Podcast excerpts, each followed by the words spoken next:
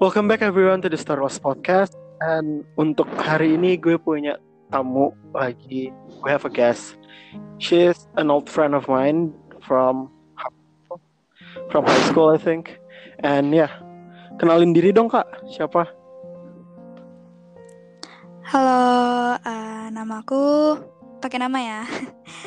namaku Clara dan aku ya udah mahasiswa banget nih ya. So hari ini tuh Terus kita mau ngomongin tentang topiknya lumayan berat sebenarnya. Uh, kenapa sebagai seorang manusia itu susah banget untuk minta tolong ketika lagi butuh-butuhnya? Kayak untuk membuat sebuah manusia, seorang manusia itu untuk minta tolong, untuk minta bantuan itu susah. Pertama-tama gue mau nanya nih, kalau ini kalau ini lo lo pernah ngalamin ini nggak? Lo sebuah orang yang kayak misalnya di saat-saat lo seharusnya minta bantuan atau minta tolong dari orang, lo tapi malah kabur malah menyendiri. sering banget sih karena kalau dibilang sifat gue itu independen banget sih dan tertutup. So like gue nggak pernah yang namanya ngerepotin orang minta bantuan gitu. Oke, so fit banget nih karena akhirnya punya dua POV yang berbeda. Karena gue tipe-tipe orangnya kayak kalau emang gue butuh bantuan, gue bakal bilang. Kayak kalau misalnya ada apa-apa, gue bilang. Kayak gue orangnya semenjak kuliah, gue orangnya terbuka banget. Jadi pas nih, kayak pertama-tama, apa alasan lo, misalnya kalau lagi dalam masalah, kenapa lo malah kabur? Apa yang membuat lo kayak malah menyendiri? It's more to the fact that um, why is it so hard to open up to someone gitu. Bukan kenapa sih susah banget minta tolong sama orang gitu.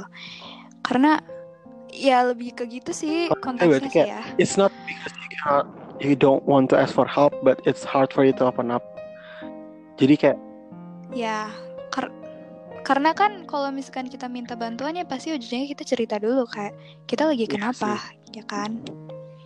Jadi pengalaman lo sendiri nih sebagai seseorang yang kayak gitu itu menurut lo bagus atau enggak untuk mandiri tapi sampai to the extent of saat lo gue bukannya ngejudge atau gimana ya tapi kayak saatnya lo mungkin pada saatnya titik di mana lo seharusnya minta bantuan tapi lo malah kabur itu menurut lo sendiri itu bagus apa enggak? Karena kalau gue sih ya kalau gue itu terlalu gue malah ngerasanya suka ngebebanin orang gitu. Kalau lo kan berarti independen ya jadi lo nggak nyusahin orang. Tapi menurut lo yang lo lakuin sekarang itu bener atau salah? Gue sebenarnya udah tahu yang gue lakuin itu salah, cuman gue tetap ngelakuin gitu karena emang dari dulu banget gitu gue udah terbiasa untuk nggak minta tolong atau open up to anyone gitu. Karena apa ya kalau misalkan gue ngebatin atau gue pendam sendiri itu malah menyebabkan self harm yang tidak diinginkan gitu. Terus malah buat gue semakin emosi, terpancing untuk anger. Terus anger gue yang nggak terkontrol gitu. oh jadi oke tapi menurut lo sendiri lo pengen nggak sih mengubah itu karena kan kita tahu ya manusia itu punya batasannya kayak semua manusia punya batasannya Ya. antara kalau orang-orang yang kelewatan atau nahan terus kan biasanya meledak. Nah menurut lo sendiri, That's exactly what oh I mean jadi ya. kalau lo itu biasanya lo pendem sampai akhirnya udah nggak tahan meledak ya? Oke, Nggak juga, nggak juga. Cuman tuh kayak gimana ya? Gue pendam, ya gue pendam. Pasti gue tahu kan gue bakal meledak. Tapi gue meledak dengan sendirinya Oh, gitu loh. oh, Not oh. around people like when I'm when I'm by myself gitu. Ya berujung ke gue nyakitin diri gue sendiri Oh, gitu. oh, Oke, ini gue baru info jadi kayak kalau ini emang gue juga semua manusia pasti agak reluctance ya untuk minta help karena di satu sisi ada dua hal sih yang ada dua kalau menurut kalau gue ngelihatnya ya setahu setahu gue itu ada takut ngebebanin orang sama atau takut orang jadi tahu private-nya mereka. Ya nggak sih atau ada alasan nggak sih? Kok ya eh, kalau menurut gue sih karena apa ya? Takut dijudge Iya. nggak sih? Oke, iya sih. Karena manusia itu ada apa ya all everyone humans itu mempunyai sifat untuk menggibah lah atau ngejudge satu sama lain compare themselves to another gitu kan dan ya gue takut kalau misalkan gue terbuka sama orang terus mereka kayak ya terus lu kayak gini apaan sih gitu loh nggak wajar deh lu kayak gini atau kayak apa banget deh lu kayak gini gini gini you know what I Iya, mean right I know. So Iya. iya sih. Ah, juga gue punya seorang temen yang dulu gue kenal banget sebagai seseorang yang terbuka gitu ya, like open for dia bisa ngomongin masalahnya, tapi karena pernah dijudge pada saat dia cerita, pada saat dia minta bantuan dijudge, dia jadi orang yang penutup banget. Jadi kayak Hmm. emang banyak banget sih manusia itu kan emang pada dasarnya sulit, rumit, kompleks. Tapi menurut lo sendiri untuk meminta bantuan itu pada dasarnya benar atau salah atau antara kedua itu untuk minta bantuan ke misalnya temen atau siapa gitu. maybe if you like trust that person gitu boleh lah lu terbuka cuman tuh apa ya kalau gue pribadi sih gue emang bukan orang yang kayak ngebebanin orang gitu loh kalau gue ada masalah but if I like extremely extremely am close to that person or like if I trust that person to the extent where I can just tell whatever it is in my mind or like in my heart something like that ya gue bakal cerita sih Oh, so oh okay, I see. You're like okay, I Okay. I get it now. You're you don't have a hard time of telling your stories, but you have a hard time of picking who are you going to tell your story. the people exactly Okay, okay. So like there's only like one person in my life that I could like tell everything yeah to. but it's like uh, you, i've been i've been in the middle of those things like having someone to trust but the thing about having someone to trust to that extent is people could change and it's like i don't know how but once you have someone that you always try to tell your stories to like this only one person exclusively and then that person left or something. It's getting it, is it is it always hard to find a new person? I mean like to find someone that we could tell stories to it's you, ha- you have to trust them right? In essence like we have to really really trust them and then we have to believe that they won't tell anyone else or judge our stories. And come to think of it i think you're you're not doing the wrong thing you're doing the right thing because kalau gue sendiri aja gue cerita ke orang. Emang orang-orang lumayan yang gue kenal lumayan deket. Tapi minusnya ya bisa gue pernah ngedenger cerita gue dari lain berarti dibocorin atau so ya. Hmm. So balik lagi yang lo bilang kan kayak itu kan privasi lo dan lo takut itu kayak ngecerita ke orang karena it's like it's the only thing that's like yang penting di hidup lo terus kayak dan akhirnya dibocorin gitu sama orang Iya. itu kan maksud lo lo Iya. takutin itu kan for me kayak apa ya semua salah sih kalau mereka ngelakuin itu cuman tuh kalau gue cerita sama orang I have to know if mereka punya beban yang lebih berat daripada gue gitu. oh okay so it's like you guys will have each other's card gitu ya jadi kalian berdua punya kartu masing-masing. Yeah, exactly. Uh, safety safety mechanism. Oke tapi Mm-mm. secara sendiri nih dalam hal sekarang kan kalau yang gue lihat di generasi kita anak-anak seumuran kita itu kan semakin individual ya. Dia semakin menyendiri semakin individualis bisa dibilang.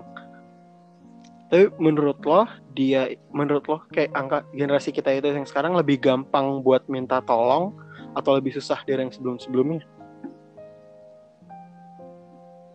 Kalau lebih susah karena sekarang gini, semua mental illness itu dijadiin bercandaan atau Iya, uh, just uh, dijadiin joke gitu kan. Dan itu menurut gue tuh lebih susah dong untuk terbuka karena itu nggak the real problem gitu. Jadi oke, gue ngomongin soal media sosial kan. Kalau di media sosial itu banyak banget loh yang kayak nunjukin quotes-quotes gitu, ya kan. Tapi itu kayak bukan sepenuhnya lo nuangin apa yang ada di hati lo gitu. Itu cuma kayak semacam kode lah supaya doi peka atau Oh, kayak main TikTok terus kayak ada alasan kenapa gue nggak punya teman alasan gue nggak ini ini ya kan itu jadiin lah apa ya bahan cak-cakan atau Bercandaan. kayak lawakan gitu bercandaan nah ya kan. Dan itu menurut gue kayak malah bukan memuaskan diri loh bukan untuk ngelegahin apa yang ada di apa yang ada di hidup lo gitu tapi itu malah bikin lo makin stres makin susah untuk lebih terbuka gitu loh. Get Yeah, what I mean? because like it's ya. the thing about issues in our current in social conditions like most people take it lightly like most most people take it as a joke rather than a serious thing even though Yeah, it's exactly. exactly a serious thing so ya jadi itu juga berfaktor ke dalam kenapa gue juga banyak orang itu susah buat minta tolong karena dari sosial media sosial media itu emang pada dasarnya toxic sih semua to- sosial media no matter what it is mau Instagram, Twitter, Facebook pasti Mhm. tos- toxic. Cuma konten-konten orang bikin dalam kutip konten itu gimana ya? Like they don't dia mereka nggak necessarily taking it as a purely a joke, but they don't take it as seriously as they should. You know what I mean? Like kayak gue paling ngeliatnya sih kayak banyak banget yang lo lo pernah liat TikTok yang tentang pacarnya putus gak? Ada yang, oh yang diputusin itu pacarnya lagi jalan ya dan I've dia masih that. dengan santainya bisa main TikTok itu kayak really really like itu that's ya karena gini loh kita di negara gue gue bukan kayak ngatain Indonesia ya gue cinta banget Indonesia ya kan. Cuma kita di dalam negara yang apa ya yang nggak memas yang nggak pernah nggak bahas soal mental illness. Right. Ya kan yang nggak akan terbuka soal em, keseriusan gitu kita di dalam negara yang kayak apa apa dijadiin bahan cak-cakan apa apa dijadiin bercandaan gitu. So like itu sih yang bikin orang-orang menurut gue di Indonesia yang susah untuk terbuka. Karena sekalinya terbuka malah dijadiin kayak bahan cak-cakan. Literally orang Indonesia sekarang pikirannya satu konten. Itu aja kayak apa pun yang terjadi konten. Emang sih. Ya emang secara dasarnya ya untuk minta tolong itu kan bisa dibilang a sign of weakness. Can you, can you say it like that? Like itu sign of weakness berarti kan untuk minta tolong. Banyak orang berpikir at least itu sign of weakness.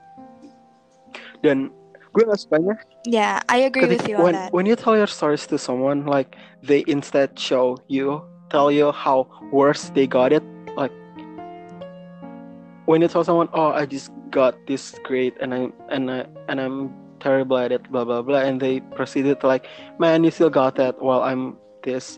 Like malah balapan kesedihan gitu loh. Zaman sekarang itu juga that's sering banget. back to what I said, back to what I said, comparing yourself to like kalau ada masalah pasti ujungnya kayak comparing gitu loh. Kayak ah masalah gue lebih besar daripada lo gue pernah ngalamin yang lebih parah gitu ya kan? Ya itu gue nggak ngerti ya Su. Uh-uh. itu dari kapan itu menjadi normal untuk balapan kesedihan untuk kayak gitu? Gue nggak ngerti. Tapi zaman sekarang itu sering banget kayak gitu. Untuk seseorang di saat mencerita malah dijawab bukan dengan oh I'm here and bla bla bla malah eh lo cuman segitu doang udah kayak gini. Gue kayak gini gini gini gini. Itu kayak it doesn't help people who needed help. But as for me, kayak kalau misalkan ada yang cerita sama gue tentang hidup ya, ya gue pasti kayak bilang, gue pernah kok ngalamin apa yang lo ngalamin, atau kayak gue pernah kayak ngerasain yang lebih parah gitu, bukan untuk compare atau balap-balapan, cuman tuh untuk ngeceritain pengalaman gue dan gimana caranya gue menyelesaikan masalah gue, supaya lo bisa menyelesaikan masalah lo juga gitu. Yeah. I remember when I don't know how many years ago gue pada saat gue cerita sama lo tentang masalah gue dan lo lo cara lo emang gimana ya kayak lo juga lo bilang bahwa lo kayak gini gini gini tapi the way you word things out itu bukan kayak lo mengcompare tapi malah kayak nunjukin caranya gimana untuk menjadi lebih baik dan gue tahu banget itu kejadian karena gue ngikutin salah satu advice yang lo kasih ke gue bahkan sampai hari ini jadi kayak I know which advice that is. yeah. So it ya yeah, selama mungkin dari ngejawabnya juga bisa ya mungkin kayak bisa aja orang itu nggak bermaksud seperti itu tapi karena kata-kata yang mereka pakai salah keluarnya kayak gitu bisa nggak sih? Yeah, exactly. That that's what I mean. That's what I kayak mungkin banyak orang yang di luar sana itu ngomong kayak gitu supaya kayak gue pengen lo tuh maju gitu loh. Jangan kayak gue gitu. Ya, jadi kayak tapi emang orang-orang yang sorry aja nih, ini termasuk termasuk diri gue sendiri. People who needed help biasanya emang jauh lebih sensitif daripada biasanya. Like when they're in that state, they're they tend to take a lot of things act vulnerable yeah because they're vulnerable at that point like as a human being when we ask for help to others that is a vulnerable moment for us jadi kayak mm-hmm. gak gimana ya gak ada yang salah gak ada yang benar juga gitu. Tapi emang untuk meminta tolong itu penting. Penting kan ya menurut lo? Penting penting dong. Kayak kalau ada tugas juga pun hal-hal kecil kayak gitu tuh menurut gue penting sih buat minta tolong. Cuman tuh kalau misalkan tentang kayak kehidupan atau tentang cinta gitu yeah. loh itu menurut gue susah untuk gue ngomong ke orang untuk gitu. hal-hal yang lebih bersifat privat kepada kita ya. Yeah.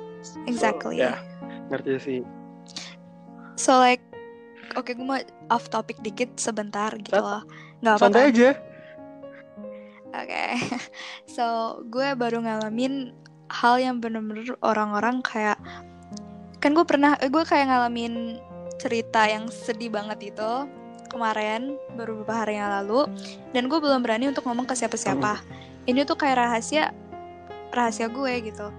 Dan akhirnya tuh gue nggak kuat, gue meledak banget sampai gue pergi gitu loh gue pergi dari rumah gue kabur dari semuanya gue isolate gue sendirilah I isolated myself from everyone dan akhirnya ada salah satu orang yang temen gue datang dan dia kayak bener-bener lo harus cerita kelar lo tuh kenapa gini. Dan akhirnya gue cerita dan dia ngasih gue advice yang paling penting. Dia kayak ini lo jalanin hidup lo gitu loh. Lo tuh harus gimana caranya supaya hidup lo itu tenang gitu. Dan akhirnya gue cerita dong. Gue cerita ke orang-orang di masa lalu gue gue lagi kenapa? Dan itu menurut gue bikin gue sangat lega gitu loh untuk ngejalanin hidup gue dengan tenang sekarang.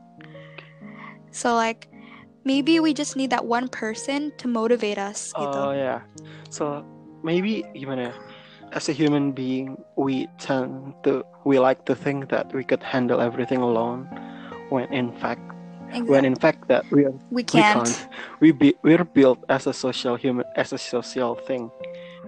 Yeah. We depend on another people to survive, no matter what it is. Jadi kayak gue nggak ngerti sejak kapan untuk menjadi hampir tabu nggak sih menurut lo untuk minta tolong ya kan? Jatuhnya hampir tabu di dunia sekarang.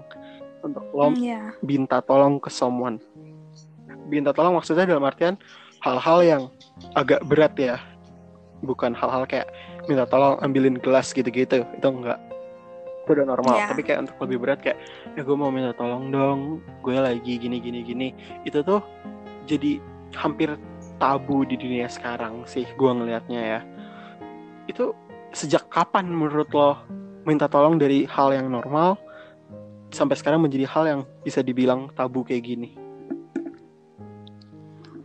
kayaknya kalau gitu menurut gue dari kita dari kecil gini, kita dari kecil. Semua everyone has like a traumatic past, yeah. right? Yeah, except yeah. except a few notable families like the Bill Gates, the kids of Bill Gates, and I don't know. I think gimana ya? Life is fair by being unfair to everyone. That sort of thing. Jadi, tapi most of us emang dealt with a shitty hand from the start sih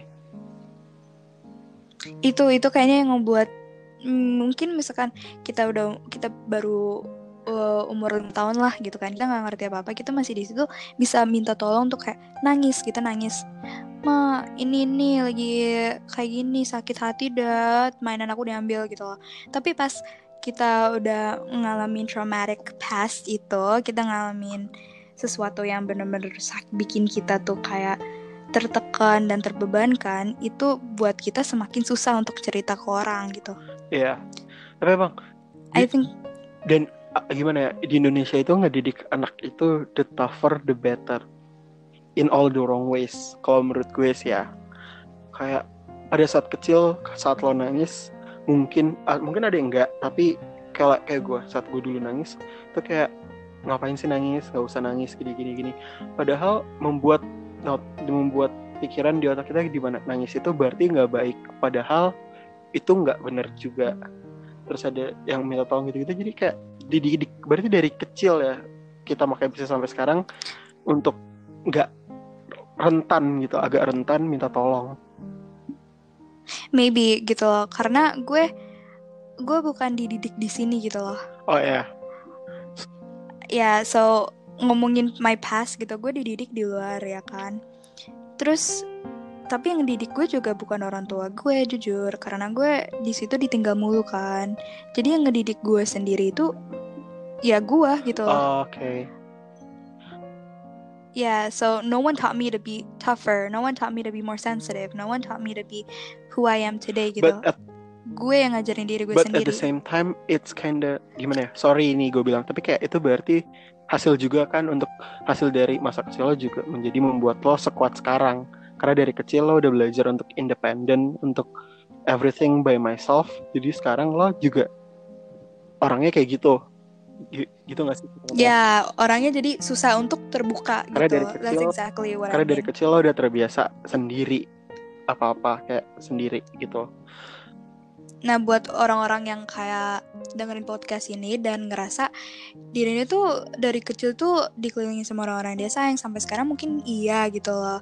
Cuman kok tiba-tiba dia sendiri sih ngerasain di know what I mean? Like kok tiba-tiba sih gue ngerasa kayak gue nggak bisa sus gue susah buat nggak terbuka sama orang-orang. Padahal tuh di sekitar gue banyak banget orang yang sayang sama gue gitu. Why is that? I'm gonna ask you now but like why is that? Uh as someone as someone like what you just described i felt like i used to be that person who like okay to ask for help even at my worst state i could ask for help. Tapi akhir-akhir ini gue rentan agak bukan takut. Karena gimana ya gue bukannya takut cerita gue nyebar kalau itu nggak masalah. Ya udah wajar. Tapi ketika gue udah nemuin satu orang yang gue nyaman buat cerita gitu ya itu gue udah nyaman kan sama orang kayak gitu. Tapi kalau lo udah pernah ngerasain kehilangan satu orang itu itu bakal susah banget untuk bisa percaya orang lagi kalau gue sih lebih ke situ. Karena kayak kalau udah percaya satu orang terus orang itu pergi rasa percaya lo itu hancur bagi semuanya. Kayak selan- selanjutnya itu udah susah. Tapi gue tahu itu salah dan gue lagi berusaha banget ngubah itu untuk mulai bisa minta tolong lagi. Cuma yang gue rasain sih ya kayak gimana ya gue kerasanya kayak gue nggak mau ngeberatin orang-orang yang gue peduliin. Gue nggak mau membebanin mereka dengan cerita-cerita gue. Jadi gue lebih I think that's where your mindset I think that's where your mindset has to change gitu loh. Karena menurut gue lo adalah seseorang yang apa ya yang sangat peduli dengan orang-orang di sekitar lo. Jadi tuh lo membawa pengaruh buat orang-orang di sekitar lo untuk peduli juga sama lo kan. Iya. and I feel like kalau lo peduli banget banget sama mereka mereka juga pasti peduli banget banget sama lo. Iya sih. Ya emang it's all from the mindset I think. Bener. Ya Soalnya kadang-kadang apa ya kayak like I'm the kind of person who felt alone not because nobody wants to be with me but at the time when I need them I pushes them away. Like it's not that they left me but I push them away subconsciously. Jadi kayak ya gitu. Emang buat Sumpah gue gue nangis tau why? oh, sorry. karena gue ngalamin bener no no it's okay Cause karena bener gitu loh di saat gue lagi butuh butuhnya dan mereka tuh mau bantuin gue banget gitu loh gue malah nge-push mereka Iya. away gitu dan akhirnya gue punya pemikiran gitu loh kayak ah mereka tuh nggak peduli sama gue gue tuh sendiri gue Iya. sendiri sendiri lagi gitu sampai uh, at my worst moment during college gue ngalamin satu hal yang gue nggak suka banget ada drama di kelas kan. And the pressure is getting to me so bad that gue masuk kelas yang biasanya gue punya teman banyak ngobrol sama siapa aja. Terus tiba-tiba hari itu gue masuk pakai headset dosen masuk buka headset dosen keluar gue pakai headset lagi sampai pulang kayak gitu. Dan ini yang membuat gue sadar ketika gue pulang itu teman-teman gue lari ngejar gue. Kayak nanya lo kenapa? Itu yang gue gak sadar tapi gimana ya kayak teman-teman gue ternyata seperduli itu. Padahal di saat itu gue ngerasa gue sendiri. Jadi soalnya gimana ya? Untuk orang-orang yang untuk kalian para pendengar juga yang mungkin kalian mulai merasa kalian sendiri boleh tanya diri kalian sendiri dulu juga. Apakah mereka yang pergi ninggalin kamu atau kamu yang secara sengaja atau enggak bisa aja enggak mostly enggak enggak disengaja ngedorong mereka. Karena kayak itu tuh sering banget terjadi kan ya kita ngedorong seseorang keluar dari hidup kita tanpa sengaja. No, but like pasti ada alasan kan why why kita selalu ngedorong orang, ya kan? Dan kalau gue pribadi, kenapa gue selalu ngedorong itu? Karena gue ngerasa gue tuh nggak pantas buat cerita-cerita kayak gitu ke orang-orang yang gue sayang yes. gitu karena gue tahu mereka tuh pasti kepikiran terus kayak ya Clara tuh kayak gini Clara tuh harus ada kita harus bantu Clara gitu loh. And I don't want that. Gue tuh nggak sebenarnya tuh gue nggak perlu bantuan sih. Yang gue butuh itu cuman kayak yeah. a shoulder to cry on or like someone to be there for me. Karena kayak bukan exactly. not necessarily kita butuh bantuan lo enggak. Kita cuma butuh lo. Butuh kalian di situ. Siapa pun itu kayak berada di situ cuma buat ngedengerin kita. Bahkan kadang-kadang kita nggak akan ngomong. We just lie there or nyender sama mereka. Karena di saat-saat kayak gitu momen-momen apa ya itu vulnerable banget bagi kita untuk nyender ke seseorang. Itu tuh kayak vulnerable banget. Jadi emang sih kalau gue I I totally get your point of view sekarang. Karena kayak gue juga sering kayak gitu. Gue ngerasa kayak gue nggak pantas sebagai seseorang yang kayak gue untuk mau bebanin orang lain. Jadinya ya gue ngedorong mereka apal maksud gue mungkin nyelamatin mereka gitu saat gue ngedorong mereka ya kan Ya, yeah, exactly. Karena kalau misalkan gue narik mereka, terus gue cerita, gue ngeluarin apa yang ada di isi hati gue, itu malah gue meledak. Bukan di, jadi diri Clara gitu loh. Karena orang-orang yang di sekitar gue tuh tahu, gue tuh sering banget bercanda. Gue tuh orangnya happy-happy aja gitu. And I don't want them to buat kepi, I don't want them kepikiran gitu loh kalau gue kenapa-napa. Terus gue yang jadi meledak, marah-marahin mereka, emosian yeah. gitu. So dalam pikiran sama kalian juga kalau kalian punya teman yang tiba-tiba eksplosif atau emotional lately, mungkin kalau kalian benar-benar peduli sama mereka bisa kalian tanya langsung ada apa. Karena biasanya orang tuh gak mungkin berubah tanpa alasan. Pasti ada sesuatu yang terjadi makanya dia menjadi kayak gitu. Karena Exactly dan kalau misalkan kayak lo tuh belum bisa untuk menceritakan eh untuk kayak ngasih saran or advice whatever advice lo tuh cukup berada di samping dia aja boleh lo peluk boleh lo pegang tangannya boleh lo selus rambutnya. That's all like, anyone needs. bahkan kadang-kadang it's not necessarily the action itself tapi kayak the reassurance of I will be here. Even though pasti kita ada beberapa orang yang nggak yeah. akan pakai itu gitu nggak akan datang ke mereka. Tapi just that reassurance of relax I will be here if you need me. That meant a lot banget. Jadi kayak gimana ya? Untuk seseorang yang minta tolong gue upload banget kalau yang kalau pada masih bisa minta tolong. Karena itu membutuhkan kekuatan yang jujur gue nggak punya untuk minta tolong secara. Dan gue juga pun nggak punya. Jadi ya gue upload lo banget.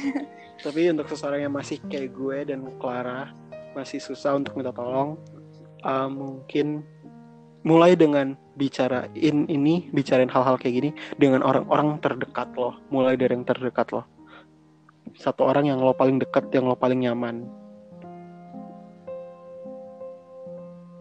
Mer everything needs to take step by yeah. step gitu tapi jangan juga lo menjadi seseorang yang put your heart on your sleeve untuk semua orang lihat dan lo pajang terlalu just buat orang-orang yang terdekat aja. Iya. Nah, Untuk gitu menurut lo step apa ya? Lo punya telltale signs gak sih? Kalau misalnya gimana ya? Telltale signs lo bahwa lo sedang kenapa-kenapa? Biasanya like do I like do I have any like codes or Yeah. anything if like I'm in Yeah, a bad like- mood or something? a friend of mine like when it's when I even I even myself like when I'm in a terrible state I just disappear from every social media in existence. That's my telltale signs. So like if like Kalau couple couple of weeks ago I don't post anything because I'm in terrible state juga waktu itu. Karena hasil IPK gue. Dan itu selama beberapa oh man, selama beberapa hari I don't post anything. So like terus teman gue ada ngechat satu orang kayak Bin lo kenapa kenapa? Kayak itu total sense gue dan semua orang kayaknya teman-teman terdekat gue udah tahu itu. Exactly karena lu tuh orangnya yang menurut gue suka update gitu loh apa pun itu. Dan mungkin mereka juga mikir kayak kok ada hal aneh nih yang terjadi? Kok bintang nggak ngepost? Gitu. Maybe there's something wrong with him gitu. Nah kalau gue gue nggak pernah kelihatanin kalau gue kenapa-napa gitu. Oh ya.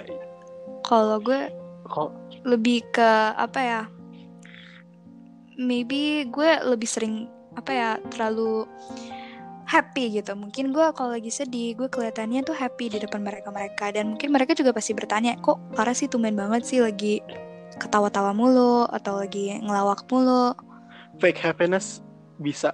Karena kayak buat exactly. orang yang sering memalsukan kebahagiaan saat kita memalsukan itu kita lebih berusaha lebih keras gak sih untuk kelihatan untuk lebih bahagia? Kayak kita push ourselves harder to show that we're happy we're okay relax even though we're not yeah that's totally me. So to ask for help what do you think for someone who couldn't ask for help? Selain mulai dari teman terdekat lo kalaupun itu lo gak bisa percaya apa step pertamanya? Kan tadi kan kita tahu bahwa untuk minta pertolongan itu kan steps ya nggak mungkin langsung. Menurut lo step pertamanya apa? Have an epiphany. Kayak lo butuh waktu untuk menyendiri dulu nih misalkan. Kayak lo lo sendiri dulu terus lo punya pikiran kayak gue harus berubah gitu. Gue harus jadi diri gue yang lebih dewasa gitu. Gue harus cerita gitu. Kalau like the the problem I had ya the problem I had a few days ago like gue I had an epiphany like I need to tell someone about this. Kalau gue nggak cerita gue yang bakal hancur gitu. Diri gue yang bakal berubah. And I don't want that gitu. Dan akhirnya gue step kedua adalah untuk cerita ke satu orang dulu. Satu orang yang selalu ada buat gue dari gue pertama kali ke Indo sampai sekarang gitu. Kalau sebelum itu kalau menurut gue sebelum itu we have to admit that we have a problem. Gimana Yeah. kita nih? we have to admit that's what I mean. we have to admit that yes we're broken. Like yes we have a problem. Karena banyak banget orang yang membohongi dirinya sendiri lebih dari apa pun gue nggak apa-apa gue kenapa ngomong ke diri sendiri. Itu terus terusan padahal di saat mereka itu sebenarnya udah mau meledak. Kayak jangan bohongin diri sendiri sih intinya. Yeah, you have to be more truthful to everyone and to yourself too. Gitu. nah sekarang masuk ke bagian beratnya. Kayak dari tadi nggak berat aja. So uh, gimana ya ngomongnya? So we're currently live in the stage where anxiety becomes normal so to speak and mental illness counts as a joke and many things that shouldn't be normalized are normalized. Menurut lo stigma-stigma tentang pasti kan ini berstigma ya? Untuk kita minta tolong itu ada sebuah stigma yang tercantum di dalamnya. Seperti yang gue bilang tadi when we ask for help that counted that could look like a weakness nah menurut lo sendiri asking for help does that count as a weakness No. That counts as you're human. That counts kalau lo itu emang karena yang dari lo bilang itu being human means lo itu so a socialized kayak kita manusia yang bersosialisasi kan. yes asking for help is one of those social steps gitu loh. Dan asking for help doesn't mean you're vulnerable or doesn't mean like you're weak. Tapi itu menurut gue lebih meaning ke you're human and you can do that gitu. And I think for someone who couldn't ask for help, people who do is way way more stronger than we are. Mhm. Like I sometimes gue bertanya-tanya kenapa orang-orang kayak gitu bisa. Tapi juga at the same time being ada plus minusnya sih. Kalau menjadi seseorang yang tertutup banget banget, like untuk susah minta tolong susah ini itu, the minus the minus is you tend to explode someday, like you're a ticking time bomb. Tapi at the same time, And your stories is not gonna come, it's not gonna spread to anyone, and you won't I'm I don't think I'm I'm not afraid to if my story will be like exposed to everyone. I'm more afraid of like what would they what will they think about me gitu loh. Kayak karena gue oke lah, gue jujur ya, gue bukan tipe orang yang jadi diri gue kalau gue bersama teman-teman gue gitu. Like gue bisa menyesuaikan diri gue dengan orang-orang lain gitu loh. Kayak misalkan satu grup grup yang suka rajin gitu gue bisa menyesuaikan dengan mereka. Dan kalau ada satu grup yang lebih suka bercanda gue bisa menyesuaikan diri ke mereka gitu loh. So um, as as you said before we have to be more truthful to to ourselves gitu lah dan gue dalam gue masih di dalam langkah di mana gue belum bisa jujur dengan diri gue gitu. Oke. Jadi emang susah. Masalah ini bukan masalah yang bisa diobatin dalam sehari, ya kan? no of course not butuh waktu yang lama dan Wah. selama gue hidup 19 tahun gue sampai sekarang belum bisa gitu Eh, mau tapi kalau terlalu gampang juga nggak bagus. Karena ada orang yang kayak lo yang independent just from since you're born, tapi ada orang yang mau nggak mau jadi independent because of one time they have someone that they trust tapi hilang. Itu juga bisa. Karena gimana ya? Ini tuh kembali kembali lebih bukan karena takut atau malu, lemah atau gimana, tapi lebih ke rasa percaya berarti kan ya. yes do we trust that people enough? Are they going to turn on us? Are they gonna leave or whatever? Jadi ya, emang susah sih ya untuk Tapi mulai minta tolong. tapi ada juga orang yang kayak abis kehilangan satu orang yang dia percaya dia tuh nyari orang lain buat percaya kan jadinya mau nggak mau dia ngumbar-ngumbar semua rahasia dia gitu loh. Dia bongkar semua rahasia dia untuk mencari orang yang lebih percaya gitu yang bisa dipercayai gitu. Like for example lo di dalam satu lingkungan dan itu ada 10 orang lah teman-teman lo. Dan lo cerita ke satu orang dan satu orang itu pergi ninggalin lo gitu loh. Lo jadi udah nggak bisa percaya sama dia. Masih ada sisa 9 orang itu jadi lu mau nggak mau tuh harus cerita ke sembilan orang itu untuk mencari siapa sih yang bakal gue bisa percayain gitu. Ada kan yang kayak gitu? Lo nggak jelasin gue apa gimana ya? Mohon maaf. No. oh, lo kayak gitu. yes. Uh, in senior high school I wasn't I'm not a very open person. Di SMA gue orangnya penutup. Gue punya teman. Say that. Gue gak punya teman di SMA. Tapi gue punya satu orang yang gue percaya. Tapi orang itu turn their back against me dan make cerita-cerita yang gue pakai untuk ngejelekin nama gue and some things like that. Jadi gue di SMA terpaksa untuk jadi terbuka supaya gue bisa nemuin orang yang Good. Bisa gantiin posisi dia. jadi kayak seleksi alam gue suka nyebutnya karena kayak gue cerita ke banyak orang terus nanti gue tahu siapa aja yang gue nggak bisa oh gue nggak cocok sama si ini kalau gue cerita jadi terus terus terus sampai ketemu akhirnya sekarang gue ketemu dua orang yang dua sahabat gue yang sekarang gue bisa percaya itu lo ngejelasin gue sih tadi Well, kan gue bilang juga gue nggak ngejudge. Gue bilang kan kayak iya ada ada orang yang kayak gitu. Semua orang kan berbeda-beda cara menyampaikan ya what they wanna say atau untuk minta bantuan gitu. berarti untuk berarti kalau lo mau mulai minta tolong kalau tau kalau lo berada di posisi di mana lo udah nggak kuat sendiri para pendengar para listeners mungkin lo bisa mulai mengakui lo punya masalah lalu baru nyari orang karena kalau lo langsung nyari orang nggak nyari nggak ngakuin lo punya masalah duluan that's gonna be a problem juga Because then you don't know what your problem is. Jadi lo cerita apa aja Yeah. gitu loh. ya Ya. akhirnya akhirnya justru lo malah kehilangan orang-orang yang bisa aja menjadi orang itu tapi karena cerita lo nggak pernah ada yang beres. Dan lo nak nyeritain dengan cara-cara yang nggak beres dan akhirnya mereka pergi jadi ya akuin dulu menurut menurut lo sendiri nih uh, untuk zaman sekarang lo punya menurut lo circle lo bisa lo minta tolongin nggak No. Gue jujur dan gue tanpa mikir gue bilang no. oke Because like walaupun mereka tuh sahabat-sahabat gue dari gue SMP, dari gue SMA, dan sampai sekarang kuliah gue ada banyak teman. I just there isn't anyone. Well ada sih satu orang, but like there isn't a lot of people yang gue bisa percaya jadi diri gue sendiri gitu. Hmm, I see. atau buat minta bantuan gitu. Because like kadang gue tahu sifat mereka kayak gimana kan ke gue. Yeah. Cause gue orangnya yang sangat observasi sih. Jadi I know what they're gonna re I don't I know how they're gonna react, I know their response gitu. And before I explain anything about that gitu kan, gue oke lah gue bongkar rahasia gue sendiri dah gitu. um, ada satu orang yang penting banget di hidup gue dan yang orang terpenting itu itu ya pasti orang-orang mikir kayak oh, cowok ya cowok gitu kan ya betul cowok gue cuman gue tuh belum bisa yang sepenuhnya untuk minta tolong gitu Iya.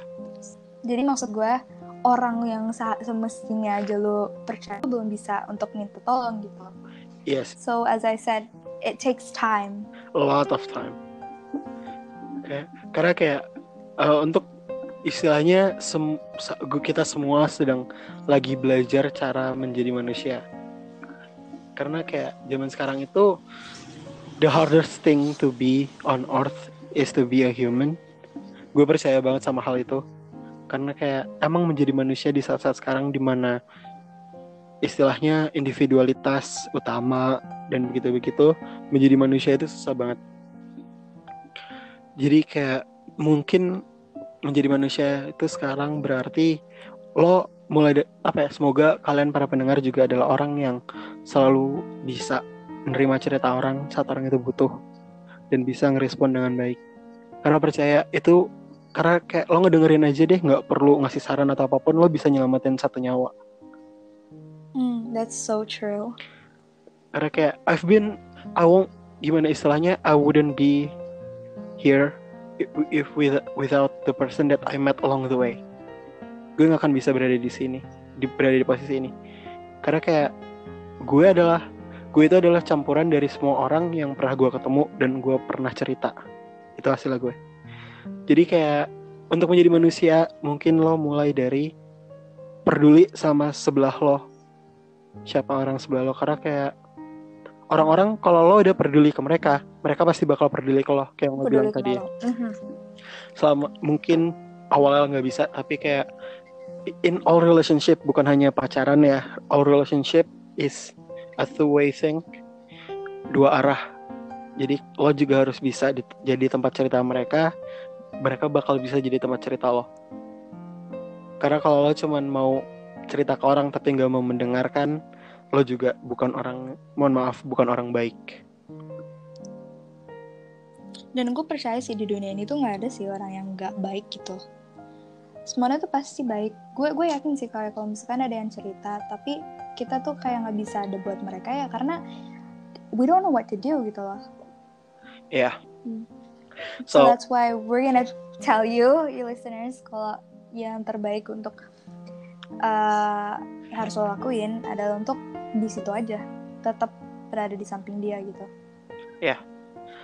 jadi like gue pernah ngepost ini sebelumnya tenang aja. Even orang-orang dengan mental illness dan gue selalu mengakui gue ngakuin kok di podcast ini juga gue orang yang punya social anxiety disorder dan gue juga punya depression. Dan itu di saat-saat kayak gitu gue nggak akan nyerang lo semua. Orang-orang yang punya hal-hal kayak gini gak mungkin tiba-tiba nyakitin lo. Kita nggak akan tiba-tiba nunjuk lo itu nggak akan. Tapi jangan ngejudge kita. Tapi kadang-kadang kita butuh banget orang yang bukan sebagai tempat cerita juga kadang-kadang enggak kok. Kita biasa jarang cerita malah. Kita cuma butuh seorang yang reassurance aja untuk berada di situ. Ya. oke So, anything you wanna say to the listeners? Ada pesan-pesan khusus? Satu, just don't be afraid gitu.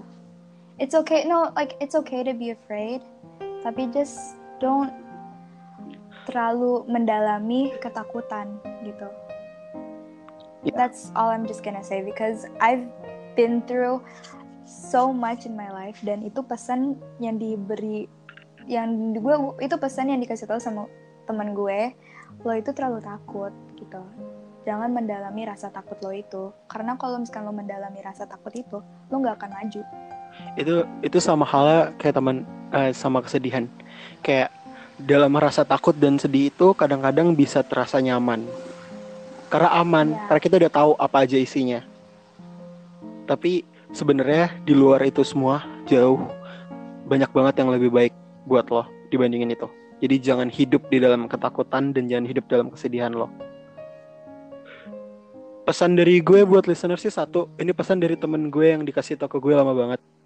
Eh, don't put your heart on your sleeve ya. Walaupun lo nggak perlu, lo nggak perlu sok kuat, lo nggak perlu, gak perlu sok kuat nggak cerita sama siapa-siapa, tapi jangan juga taruh hati lo di kantong lo untuk semua orang lihat dan semua orang bisa mainin. Karena dalam akhirnya lo juga bisa sakit di situ. yes bener Anything you wanna plug? Anything you wanna plug? Ada yang mau lu plug di sini? Twitter, IG, anything? my Instagram Oke. What is it? at Clara Venita K L A R A F E N I T A A A follow ya Anything else you wanna plug? Anything else you want to plug? Nothing udah itu aja Sebelum gue tutup, sekali lagi gue mau ngingetin untuk jangan lupa cuci tangan, jaga kesehatan, dan istirahat yang cukup, jangan pergi ke keramaian. Karena just stay at home at these times. Semoga kita semua bisa keluar dari pandemik ini dengan selamat. kita adalah manusia yang kuat Yes. Okay, so thank you You're for being a guest in this the episode of the podcast. So ya, itu yang tadi kita bisa pelajarin bahwa minta tolong itu bukan hal lemah, bukan hal jelek, itu malah hal bagus. Tapi emang susah untuk mulai bisa minta tolong ke orang, untuk bisa percaya. so it's Jadi mulai dari and it's and it's okay if it takes time gitu lo nggak usah buru-buru semua orang mempunyai garis finish yang berbeda-beda. Gak usah balapan. Yaudah, itu aja dari gue hari ini, gue dan Clara hari ini. Makasih udah Makasih. mendengarkan. I'll see you guys. dadah Dadah.